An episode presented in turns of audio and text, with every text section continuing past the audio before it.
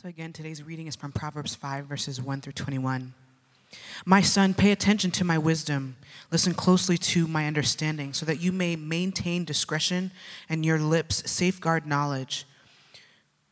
Though the lips of the forbidden woman drip honey, and her words are smoother than oil, in the end she's, a bitter, she's as bitter as wormwood and as sharp as a double edged sword. Her feet go down to death, her steps head straight for Sheol. She doesn't consider the path of life. She doesn't know that her ways are unstable. So now, my sons, listen to me, and don't turn away from my wor- the words of my mouth. Keep your way far from her. Don't go near the door of her house. Otherwise, you will give up your vitality to others and your years to someone cruel. Strangers will drain your resources, and your earnings will end up in a foreigner's house. At the end of your life, you will lament when your physical body has been consumed, and you will say, How I hated discipline, and how my heart despised correction. I didn't obey my teachers or listen closely to my mentors. I'm on the verge of complete ruin before the entire community. Drink water from your own cistern, water flowing from your own well. Should your springs flow in the streets, streams of water in the public squares? They should be for you alone, and not for you to share with strangers. Let your fountain be blessed and take pleasure in the wife of your youth. A loving doe, a graceful fawn, let her breast satisfy you always. Be lost in her love forever. Why, my son, would you be infatuated with a forbidden woman or embrace the breast of a stranger? For a man's ways are before the Lord's eyes, and he considers all his paths. A wicked man's iniquities entrap him. This is the word of the Lord. Go ahead and remain standing as we pray. Lord, we ask for wisdom. We know your Spirit gives wisdom, and ultimately, all wisdom comes from you by your Spirit. And so, Holy Spirit, would you open up our mind and our heart to receive the wisdom that is from above, the wisdom that is true light? We pray this in the name of the Father, Son, and Holy Spirit. Amen. You may be seated. allow me this morning uh, to begin with what today's teaching is not. I know that we're talking about sexuality, so I think it's important to tell you what this teaching is not. First of all, this teaching is not a how to sermon on sex, so that's important to note. Also, this is not a teaching on gender, um, and it's not even really a teaching on who can have sex when, necessarily. That's not what I'm talking about this morning. There are excellent teachings out there on these subjects, and you can come to me afterwards and I can give you some recommendations. This morning, what I would like to teach you is a wisdom around sex and sexuality. You've been in the book of Proverbs now during Lent and sitting under the sages of old receiving wisdom. And wisdom is the key to living life rightly. That is truly the key wisdom. Not information, not knowledge, not even education, but wisdom. Wisdom is how we live rightly ordered lives. Wisdom is the path to the good life. And meaning, what that means is that wisdom is a path to the good life. And not only is it the path to the good life, but wisdom is itself the path is the good life, meaning the good life is not just a destination. You're not trying to gain wisdom and hopefully you reach a destination that is wisdom, but actually staying on the path of wisdom is the good life. It's a way of living. This is important, especially on today's topic, because the sage uses that imagery a lot. Wisdom being a path, something you stay on. And that path, the thing you're on, is the good life itself. And so I want to talk about wisdom in our sexuality. And I'll open up with a quote from one of my favorite books on sexuality of all time. You can write this book down. It's called The Holy Longing by Ronald Rolheiser. And in his section on sexuality, he says this Sexuality lies at the center of the spiritual life. A healthy sexuality is the single most powerful vehicle there is to lead us to selflessness and joy just as unhealthy sexuality helps constellate selfishness and unhappiness and does nothing else, we will be happy in this life depending upon whether or not we have a healthy sexuality. One of the fundamental tasks of spirituality, therefore, is to help us understand and channel our sexuality correctly. This is, however, no easy task. Sexuality is such a powerful fire that it is not always easy to channel it in life giving ways. Its very power, and it, and it is the most powerful force on the planet, makes it a force not just for formidable love, life, and blessing, but also for the worst hate, death, and destruction imaginable. Sex is responsible for most of the ecstasies that occur on the planet, but is also responsible for lots of murders and suicides. It is the most powerful of fires, the best of all fires, the most dangerous of all fires, a fire which ultimately lies at the base of everything, including the spiritual life. I'll let that quote hang for a second. And I want it to hang because it's so, it's so packed full of wisdom. What do we do with our sexuality? It is a fire. We can't ignore it. We can't repress our sexuality. That would be wrong to live in a repressed sexuality. According to Rolheiser, that would even be inhuman to do so. And also very, very unspiritual to repress our sexuality. But nor can we give our sexuality freedom to do whatever it feels, whatever it wants, whenever it wants to. This is sexual liberation. And what the sexual liberation movement that had an epicenter where I live in San Francisco tried to do a sexuality without limits, without consequence, without taboos. But sexuality without limits is like a life without limits. It will collapse under its own weight and self centeredness, like a black hole. This is the very thing we're seeing in Hollywood with the Me Too movement, a whole industry built on sex falling in on itself. So, what we're saying is that in order to have a healthy sexuality, we can neither, neither repress it nor can we liberate it. Therefore, we, the only answer is truly to understand our sexuality and to channel it correctly. So, what we're saying is that we need a wisdom in our sexuality. And that's what I think we learn from Proverbs. Now, a note the the proverb that we read, uh, a note on Proverbs, and you've probably covered this, but the book was written to be used as a training manual for an all boys school. This is why it's written from a boy's perspective or a male's perspective. This is why the book constantly evaluates women, women through the man's eyes and never a man through the woman's eyes. Its lectures have a father always addressing a son, but never his daughter. Now, as long as you understand that, we shouldn't be mad at that. That's what the book is for. It's, a, it's, it's like, a, a it's like a, a male or a boy training school book for that. And since Proverbs is now in our canon, in our Bibles, it's actually wisdom for all of us, both male and female, boy, girl, man, and woman. So as we look at this, we can all glean wisdom from it. But I want you to, I just want to point out some a glaring thing that it addresses um, the way that women are seen through sexuality. And I'll, I'll talk a little bit more about that as we get into this. Look at verses 1 and 2 in our text today. They tell the hearer of this wisdom to listen, to pay attention, to open your ears, to open your hearts to this very powerful and important word of insight. Verses 3 For the lips of the adulterous woman drip honey, and her speech is smoother than oil.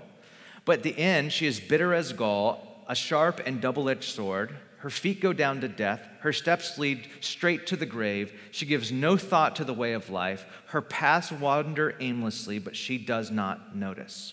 First of all, notice this the way of life is the way of wisdom. This adulterous woman is the personification of sexual immorality. Now, remember in wisdom literature, wisdom is personified as a woman, and here sexual immorality is personified as a woman. So wisdom is a woman in, in, um, in Proverbs, but also sexual immorality is personified as a woman. Now, if you're new to the Bible, sexual immorality means sex and sexuality outside of the way it's supposed to be. Now, a good question to ask here is what is sex supposed to be? Or another way of asking the question is what does sex even mean? What is the definition of sex? The word sex has a Latin root word that literally means to be cut off, to cut off, to sever, to amputate, to disconnect from the whole. To be sexed, therefore, literally means to be cut off, to be severed from, and to be amputated from the whole. So, for example, if you were to take a, a branch and cut it off from a tree, you would have sexed the branch. You would have cut off the branch. If this branch happened to wake up the next day on the ground, having been cut off from the tree, severed, disconnected, this lonely piece of driftwood that was once part of this great organism, you can say that this branch was sexed. It would wake up knowing in every cell of its little wooden being that if it wants to continue living, if it wants to continue to produce fruit, to bear fruit, to to make flowers, it must somehow reconnect itself to the tree. Are you with me? It has to somehow reconnect itself. Now, if sex means to be cut off, to be separated from the whole, the question is what is the great interconnectedness that we were once connected to but are now cut off from? And the answer is everything. You and I were once connected to everything, all that was. The Bible opens with an interconnected world, Genesis 1 and 2. Humanity was connected with each other, with God, and with the environment. The world, uh, the word the scriptures use was shalom. Everything was interconnected, everything had personal and perfect wholeness. Now, our strong desire for sex, especially once we reach puberty, is our painful awareness in every cell of our body, our psyche, our soul, that we are sexed, that we are cut off from the whole. Sex, in its basic form, is the dimension of our awareness, most times even subconscious awareness, that you and I have been cut off and we want so bad to be reconnected. At the very, at, at the very essence of what sex is, what the very, very essence of what mean, having a sexuality means is that you've been cut off from something you want to be brought back into. Secular philosopher, um, he's atheist turned agnostic now, Alain de Botton has, and he's lectured here in Boston, he's lectured, he's from London, he's lectured in San Francisco, all kinds of major cities. I've seen him in San Francisco. He's brilliant. He's a philosopher, and he believes like an old school philosophy in that you teach people how to live. That's what philosophy does. And you have a school, and he used to open a school called a School of Life. And he just teaches people basically how to live under his philosophical teachings. And he has a series of books on the School of Life. One of his books is on sex. It's called How to Think More About Sex. And I want to read a portion from a secular philosopher when he talks about sex. He says this it's not on the screen, just listen. Isolation is something we all become acquainted with after the end of childhood. Also, look at and hear all his imagery, uh, his Edenic imagery to like the Garden of Eden. Isolation is something we all become acquainted with after the end of childhood. If we're lucky, we begin comfortably enough on this earth in a state of close and physical emotional union with a devoted caregiver. We lie naked on her skin. We can hear her heartbeat. We can see the delight in her eyes as she watches us do nothing more accomplished than blow a saliva bubble. In other words, merely exist. Our fingers are tickled, and the fine hairs on our head are stroked, smelt, and kissed. We don't even have to speak. Our needs are carefully interpreted. The breast is there whenever we want it. Our daughter is five weeks old? Nine weeks old.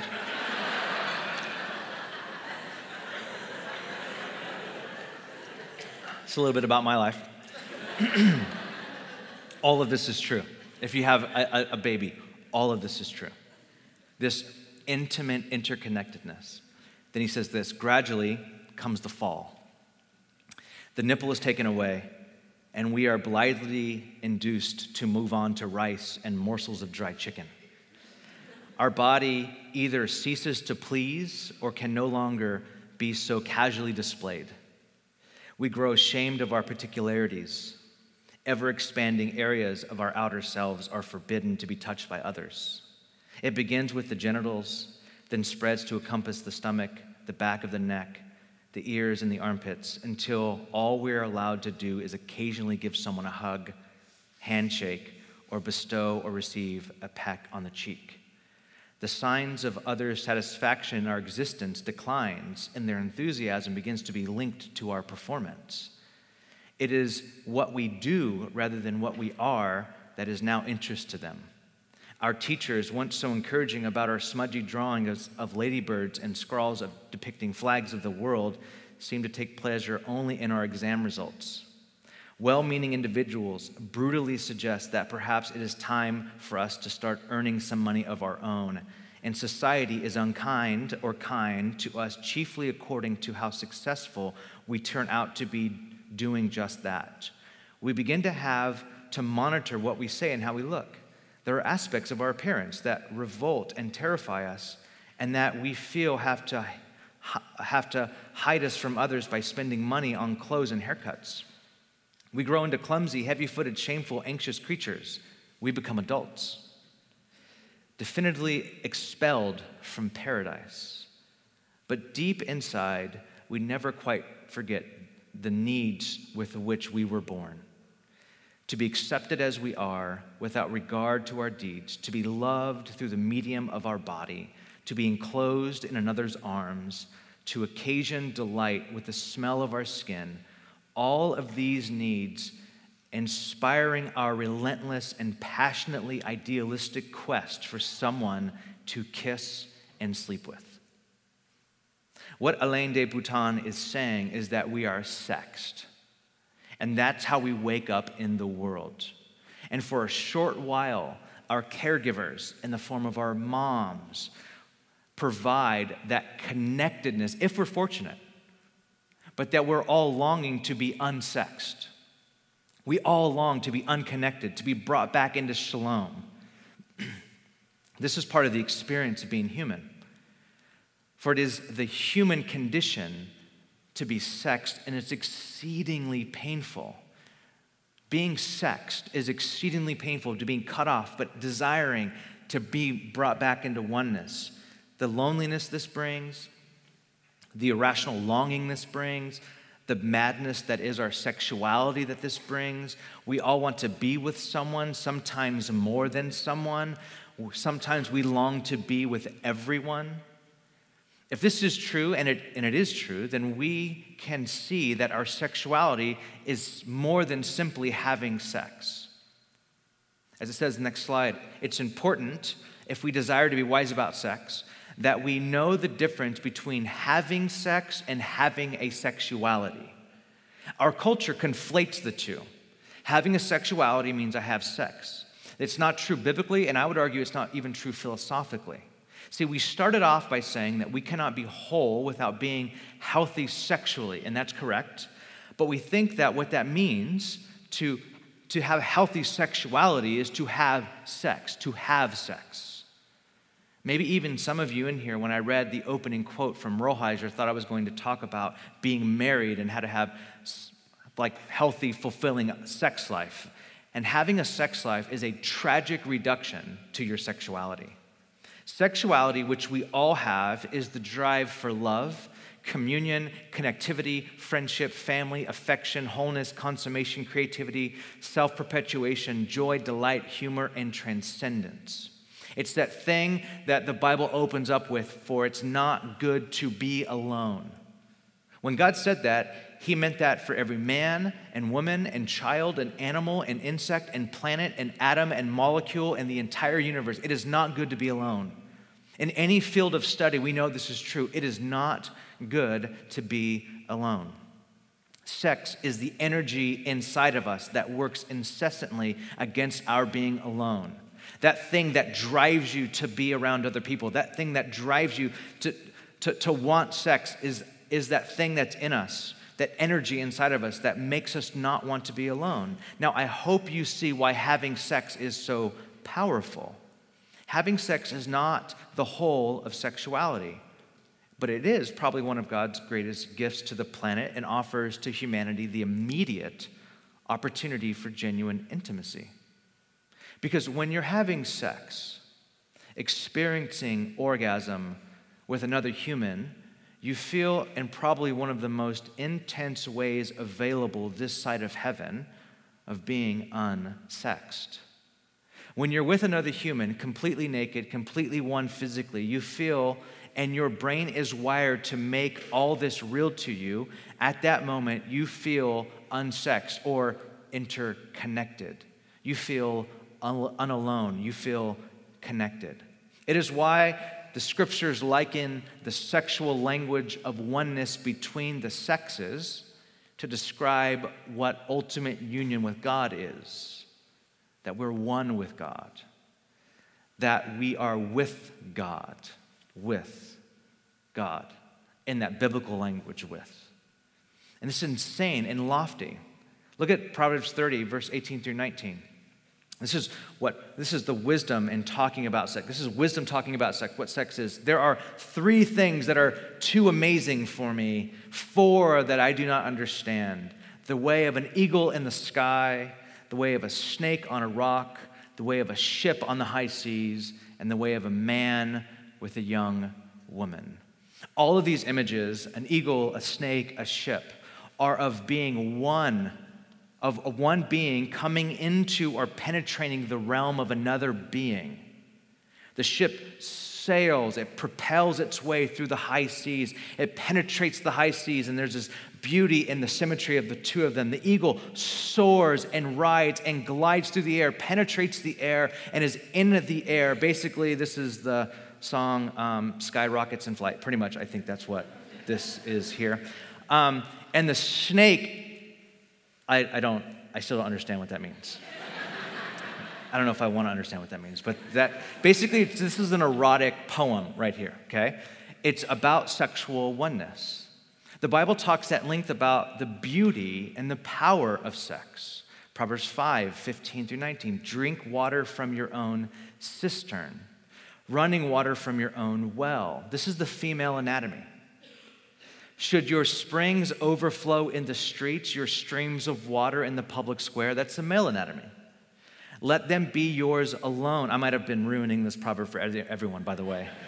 Like, I didn't. I never saw that there. That's that's that's bad. Um, let them be yours alone, never to be shared with strangers. May your fountain be blessed. May you rejoice in the wife of your youth, a loving doe, a graceful deer May her breast satisfy you always. May you ever be intoxicated with her love. The Bible talks gloriously about sex.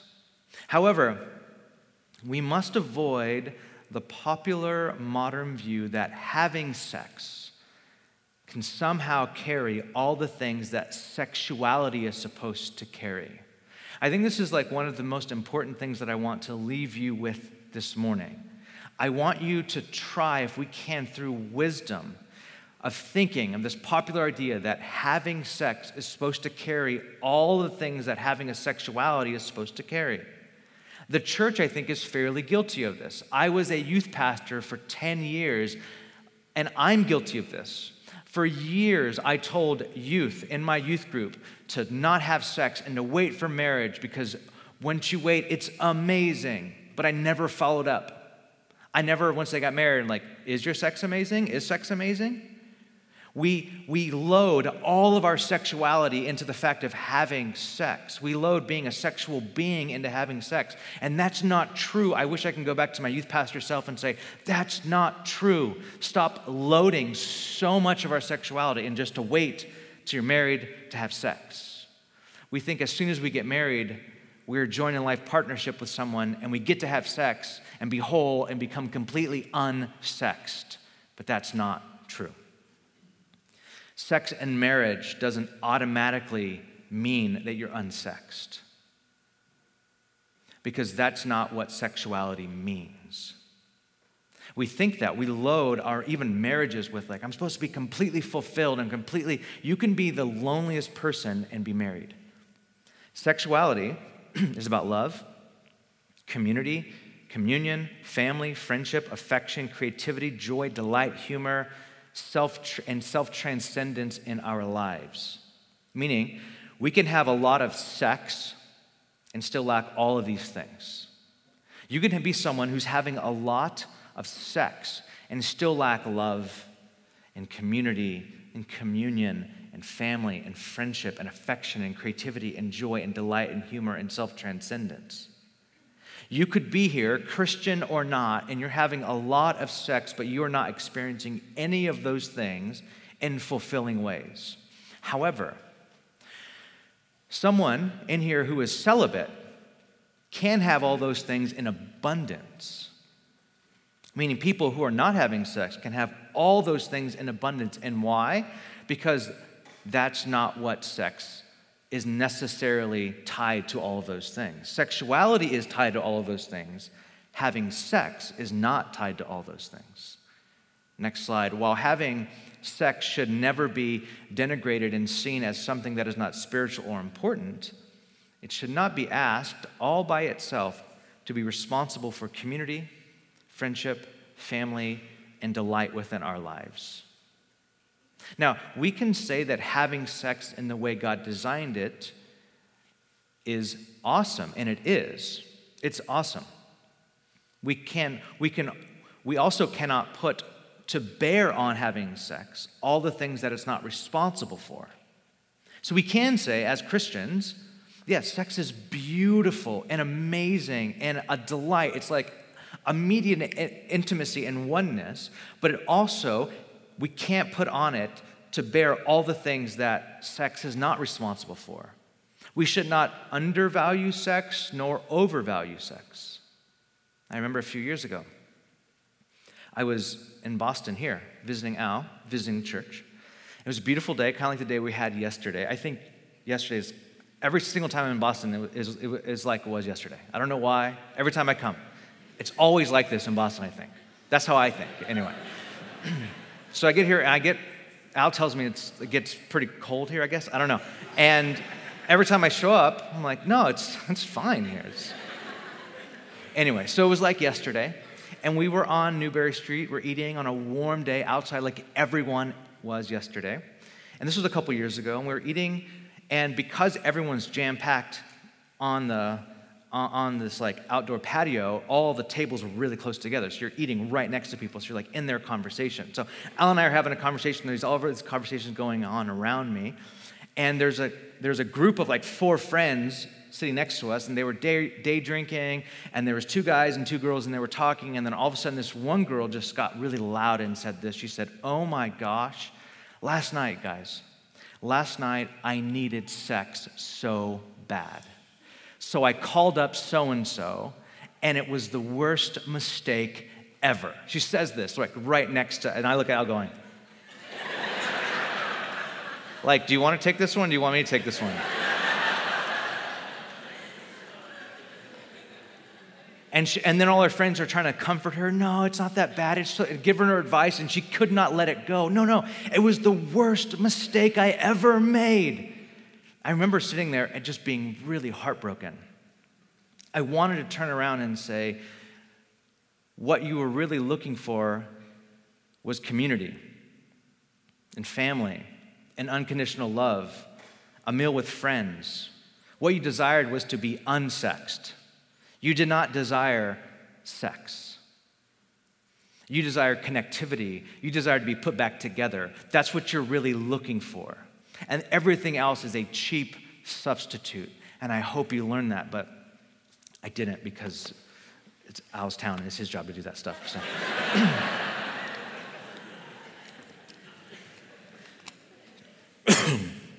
Look at verses 3 and 4, excuse me, in Proverbs 5. For the lips of the adulterous woman drip honey, and her speech is smoother than oil but in the end, she is bitter as gall, as sharp as a double edged sword. The sage here warns against sex outside the way it's supposed to be, the way it was created to be. And the warning here is how appealing sex can be, how it can be um, almost impossible to tell that the honey dripping from the lips of that temptation will kill you. What the sage is saying is that that honey may look sweet, but the bee has a sting, and the sting is death. You don't know that. There's even language around this. The speech of sexual temptation is smoother than oil. See, there's a language around sex and sexuality. things we tell ourselves, things we tell others, things that our society tells us. There's a whole language, there's a whole industry built around sex, and, we, and it drips honey. It's smoother than oil, but it, in the end, it's bitter. In the end, it stings. In the end, it's death. Oil in the Old Testament was healing, both external and internal. Oil was used to cook. It was used for religious ceremony. It was used as a medicine, both inside the body and even topically. Oil meant gladness and prosperity. This is the smooth talk that having sex tries to give us that it will heal our deepest longings and loneliness, that it will bring gladness and relieve our need to be accepted, held naked, not aloneness. This is the smooth as oilness talk that we hear in our society, in our, from media, from ourselves, even. If I just had more sex, if I was having sex like that, then it would be healing, then I would be whole. But it's as sharp as a double edged sword. Now, I'm going to tell you something, and you not, might not believe me. You might think I'm trying to take something as modern as sex and the issues facing sex today and apply a 3,000 year old book to it, and it's not quite working. But allow me to point out to you an irony. We live in a culture today that says sex should be liberated from its ancient taboos, that sex can and should be casual, that it can be something that's not a big deal and not as big of a deal, especially as conservative preachers like you make it out to be. Well, the same culture that is affirming that sex can be casual is the same culture today that is recognizing for the first time the incredible devastation of soul that occurs when someone is sexually violated. A few years ago, the affirmative consent bill was introduced for sex on college campuses because the amount of rape that happens our culture does recognize the power that sex has and how it can destroy our lives when it's used wrongly. This is progress. The Me Too movement, this is progress. But I would say it's not so much about consent as it is about the power that sex has in and of itself. If you still don't believe me, allow me to quote to you one of your own prophets, someone who was interviewed by Terry Gross on Fresh Air a few years ago, just months before his sexual misconduct scandal broke. She was interviewing Louis C.K. on Fresh Air. This was months before his sexual misconduct scandal broke. Louis C.K. was talking to Terry Gross about his parenting, and it then got to about how raising your daughters, and then it got about sex and sexuality. And he said to Terry Gross, I think almost every single time I've had sex with someone for the first time, I should have waited. Pretty much 100% of the time, I should have waited a little. It never hurts, he says. You get two benefits. One, you realize you don't want to, after all, and there's something about her that you know you wouldn't, you didn't want to get that intimate, or you get more fond of each other and there's more to connect about if you wait. If you do have sex, you're going to feel really crappy. It's not just, just not worth it. Just wait. It's a very big deal to be naked in a room with a human being, to be naked in a bed with another person.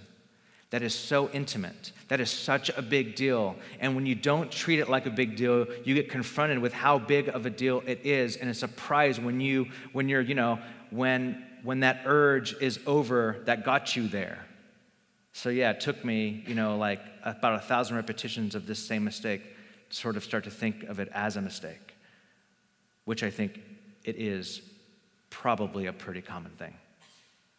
He says this before, like, I don't even know if this is like an awakening moment he was having before everything broke.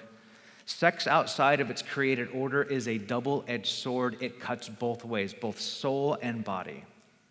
But allow me to say something that might come as a bit of a shock, maybe even mess up your idea of sex and marriage. Sex inside marriage does not guarantee the promise of being unsexed. See, you can get married and have sex, but that doesn't mean you have a full sexual maturity. I want to read again from Ron Rolheiser a page from his book. Um, the last part of it is on the screen, but the first part isn't. But I tried to say this better myself, I just can't. And this is what he talks about having a full sexual maturity. He says, How then might a Christian define sexuality? Sexuality is a beautiful, good, extremely powerful, sacred energy given us by God and experienced in every cell of our being as an irrepressible urge to overcome our incompleteness, to move toward unity and consummation with that which is beyond us. It is also the pulse to create, to celebrate, to give, to receive delight, to find our way back to the Garden of Eden where we can be naked, shameless, and without worry, and work and as we make love in the moonlight. Ultimately, though, all these hungers in their full maturity culminate in one thing they want to make us co creators with God. Mothers and fathers, artisans and creators, big brothers and big sisters, nurses and healers, teachers and counselors, farmers and producers, administrators and community builders, co responsible with God for the planet, standing with God and smiling at the blessing in the world. By the way, Ron Rolheiser is a, is a celibate man. Given that definition, we can see that sexuality in its mature bloom does not necessarily look like the love scenes, perfect body, perfect emotion, perfect light in a Hollywood movie. What does sexual, sexuality look like in its full bloom? It looks like when you see a young mother so beaming with delight at her own child that for a moment all selflessness within her has given way to the sheer joy of seeing her child happy. You are seeing sexuality in its mature bloom. When you see an artist, after long frustration, look with such satisfaction on the work she has completed that everything else for that moment is blotted out, you are seeing sexuality in its full bloom. When you see a young man, cold and wet, but happy to have been of service, standing on the dock where he has carried the unconscious body of a child he has just saved from drowning, you are seeing sexuality in its mature bloom. When you see an elderly nun who, having never slept with a man, being married or given birth to a child, has through years of selfless service become a person whose very compassion gives her a mischievous smile, you are seeing sexuality in its full bloom. When you see any person, man, woman, child, who in a moment of service, affection, love, friendship, creativity, joy, or compassion is for that moment so caught up in what is beyond him or her that for that instant his or her separateness from others is overcome and you are seeing sexuality in its mature bloom. When you see God having just created the earth or just having been seen Jesus been baptized in the Jordan River, look down on what has just happened and say, It is good, and this I take delight you are seeing sexuality in its mature bloom. And the last is on the, on the screen. Sexuality is not simply about finding a lover or even finding a friend. It is about overcoming separateness by giving life and blessing it. Thus, in its maturity, sexuality is about giving oneself over to community, friendship, family, service, creativity, humor, delight, and martyrdom so that with God we can bring we can help bring life into the world. Having sex, by that definition, is a powerful proxy, sometimes a cheap substitute for the real thing that God is after in all of us. God wants us to be unsexed, God wants us to be whole. And since sexuality is all about connection, and talking about this throughout this, throughout this sermon, the feeling of disconnection is real. That feeling that you are disconnected, that feeling that you are disconnected, even though you might be having a lot of sex, either married or not married, is real. And that might be exactly where you are today, feeling cut off. Feeling this urge, maybe if you've given your, if you've not disciplined your sexuality, that urge always turns itself into sex in some perverted form, whether pornography or sleeping around, but you know every single time, no matter what society says or what you try to tell yourself, it's not right, and it never, never satisfies on the promise of the temptation, ever. So I'll end by saying this that God desires connection with you, intimacy with you, oneness, to be with you in the biblical term and this is what the cross is all about. The cross is about God's connection with you, God's connection, oneness with you. This is exactly what Jesus was on about when he was on his way to the cross. He was sitting his disciples down, and all he could talk about was when I go to the cross, you get to be one as I'm one with the Father. You and I are going to be one. You get to be brought into this divine dance. You get to be brought into this relationship with God. You get to be unsexed. No matter where you've come from, or no matter what you've done, or where you've been, it's not based on your performance, it's not based on your actions. It's based on God's movement towards you. He wants you to be one with Him. The beginning of a healthy sexual ethic and a healthy sexuality is oneness with God, is forgiveness from God. It's Him cleansing you, freeing you, and then remaking you in His way according to His wisdom. I'm going to pray, and then I'm going to sit silent for a couple moments and ask how the Holy Spirit might lead us to respond to this. Let's pray. Holy Spirit.